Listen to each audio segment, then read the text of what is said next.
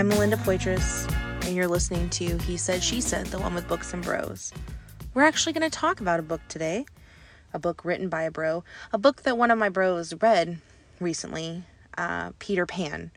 It is one of my favorite books on the planet. Uh, my friend just read it and did not like it at all. I knew he wouldn't. It's just funny that this is the week that we talked about it because this is the week that I'm talking about it on the podcast. I adore this book. It was written by J.M. Barrie and it's just breathtaking. It's got everything. There are pirates and mermaids and danger. There's a family element and there's a little bit of the purest romance. And if you could bottle childhood up like pixie dust and later dump it out, you would find the letters leaving the bottle would make up the words on the pages of this book. I'm telling you, I love it so much. Just listen to the opening lines. All children, except one, grow up. They soon know that they will grow up and the way Wendy knew was this. One day, when she was two years old, she was playing in a garden, and she plucked another flower and ran with it to her mother.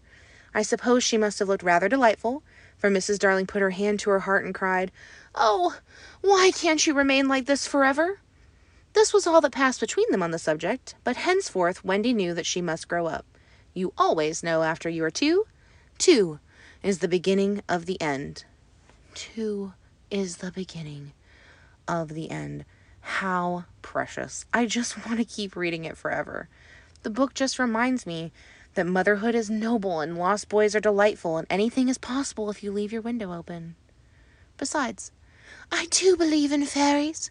I do. I do. There's actually nothing like attending a performance of Finding Neverland and clapping for Tinkerbell with the rest of the audience. Oh, it's just so good. It's a beautiful little story but the things that have been done with it. In 1929, with both play and novel experiencing riotous success, Barrie gifted the copyright to the Great Ormond Street Hospital. Listen to this from the hospital website. Barrie had already supported GOSH over many years, and in 1929 he was approached to sit on a committee to help buy land so that the hospital could build a much needed new wing. Barrie declined, but said that he hoped to find another way to help. Two months later, the hospital board was stunned to learn that Barrie had donated all his rights for Peter Pan to GOSH. At a Guildhall dinner later that year, Barrie explained the impetus for his gift. At one time, Peter Pan was an invalid in the hospital, and it was he who put me up to the little thing I did. Through this gift, Peter, Man's, Peter Pan's magic made an unprecedented leap from the realm of fiction into reality, and the hospital began to receive royalties every time a production of the play was on, as well as from the sale of Peter Pan books and other products. Barrie requested that the amount raised for the hospital from Peter Pan never be revealed, and GOSH has always honored his wishes. In recognition of J.M. Barrie's unprecedented generosity and the exceptional work of the hospital itself, the House of Lords sprinkled more fairy dust over GOSH in 1988 by voting overwhelmingly for a special clause in the UK's Copyright Designs and Patents Act. This amendment gives the hospital the right to a royalty from Peter Pan in perpetuity. Thus, for over 80 years, the story of Peter Pan and his battle against archenemy Captain Hook has enchanted children and adults alike and continues to benefit the seriously ill children who come to GOSH for life saving treatment every day. One little story still changing lives. If you read the book for yourself, you quickly learn it's more than just play. There are rich and beautiful things buried deep within its pages.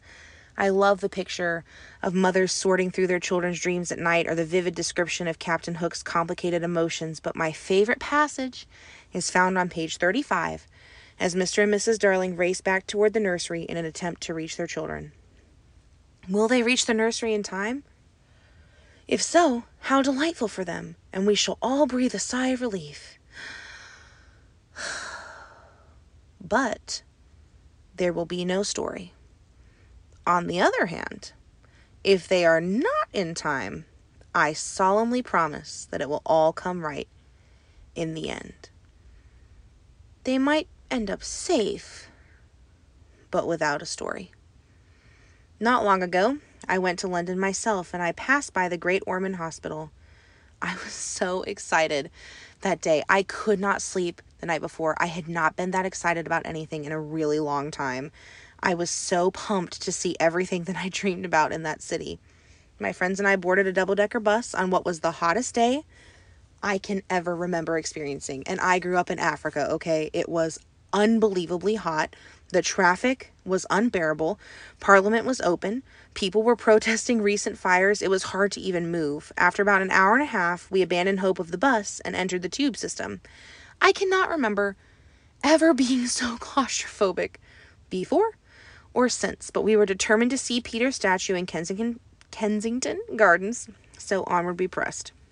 The tube station nearest the statue was obviously closed because that was my luck that day, and the next nearest one was not near.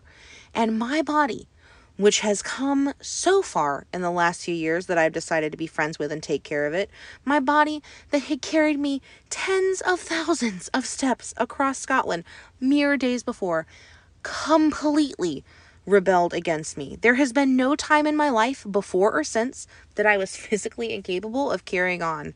But that day, my legs gave out. My lungs gave out. I just literally physically could not. I do not know how far we walked or how many times we stopped, but we finally rounded the corner and there was Peter in all his glory. A beautiful presence left lingering in the gardens where J.M. Barrie had met the real life Lost Boys. A lot had happened spiritually on that trip to Europe. I'll not bore everyone, but I had been attacked on multiple levels, and by this point, I was beyond tired. Why do I even mention this? Because no sooner had I collapsed onto the ground at the feet of Peter Pan in a place I had dreamed of visiting my whole life, you know, like Mary Kate Olsen and Jesse Spencer in Winning London. I was spent, vulnerable, I had no ounce of energy left in my body, and a man came into that part of the garden with us. I mean, like, I collapsed, he was there.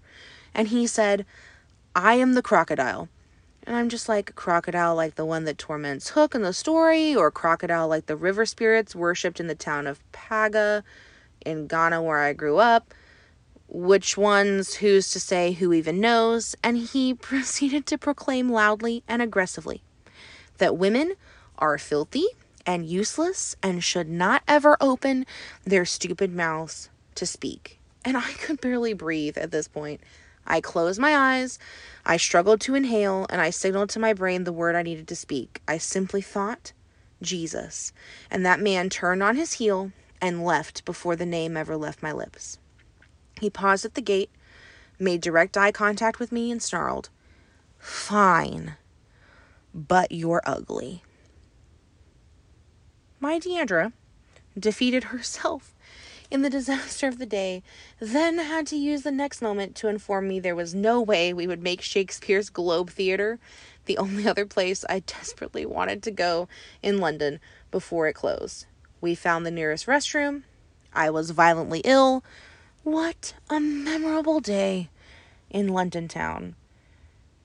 In the most intensely vulnerable moment of my young life, a stranger walked into the garden and identified my greatest fears. I am not worth listening to. I am not worth looking at. And the rest of the day was mostly a blur. I will always treasure it though. I mean, really, I did. I do. I'm still smiling about it. I managed not to cry till we got back home.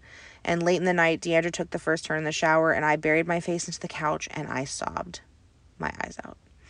And the next day found me on a train by myself, headed back to Scotland. But something significant happened on the train. I yielded to the Lord on that train. I let him know. It didn't matter how many random strangers threw things at me, three on that trip, or who I overheard talking about me when I left the room, or what terrible things they had to say on that trip, or how long it took me to wrestle away from the man who grabbed me and aggressively tried to solicit my services on that trip. And I'm laughing about this because at least all the men in Europe didn't think that I was ugly. Question mark. LOL. I don't know. It didn't matter. It didn't matter what anyone said or did or where they put their hands. I was going to go wherever the Lord wanted. I would love whoever he needed. I was going to speak to whoever he told me to. I was going to say whatever he said to say, whenever he said to say it, wherever he told me to say it. Even if all of that happened again and again and again, I was his. For sure, for certain, for life. I always told him that I would go anywhere but Europe. I don't know that it was even about location. I think it was about how I put a no where he wanted a yes. The truth is, I could have stayed home. I wanted to. I avoided packing until the very night before and then didn't even take a raincoat to Scotland. I could have remained safe in St. Louis and nothing would have ever happened. Nothing would have ever changed. But then there would be no story. But I did go. And by the time I disembarked back in Scotland, I had finally fully surrendered to the Lord. You want to know something interesting? I had seen myself on the platform at North American Youth Congress 2017. I mean, I'm telling you, I saw this in the spirit. And I'd entered the Nats competition and gave my audition somewhere around what I would consider to be a medium effort, and I hadn't made it shocking. And I was like, see, I'm now seeing things. It was stupid to even try. And when I arrived back in the States, I listened to a voicemail my phone had recorded while I was gone. And LJ Harry informed me that I would be giving a very early morning performance, or I would be given a slot very early in the morning at Congress. I didn't even know that that was a thing, and I hadn't gotten the voicemail initially because I was in Europe. The Lord launched my speaking ministry the day that I decided I would not ever be intimidated into silence because I was willing to make His voice matter the most. The day that I decided to fully care only about what he thought, only about what he said, only about his approval and what he wanted me to do, then he began opening a series of doors, doors that still aren't shutting. It wasn't my effort or my skill or my voice or my looks. It was my yes to the story. It was my willingness to leave the window open. There is always risk, traveler, but the great myth is that we can make decisions and traverse paths that have less risk than others. It sounds like common sense. The trodden path is the safe one and the unmarked trail is perilous, but this is a lie. The tentacles of this lie have grown like insidious vines so deep into the heart of humans that many of us accept it as absolute and complete common sense fact. But every path, every decision, every lifestyle has risks. Liz Forkin Bohannon. I don't know everything about today or even tomorrow, but I'll tell you what I do know. God's not done with me. I'm not done with Europe. As J.M. Barrie says, if you shut your eyes and are a lucky one, and we are all lucky ones when we are His, the Lord will lead you to incredible places. The story of your life might just be one little story, but oh, the things one little story can do, especially if the Lord is writing it. Give Him your yes, your uninhibited, unrestrained, unconditional yes, and watch what He does with it. Second star to the right and straight on till morning. Let's all be better together.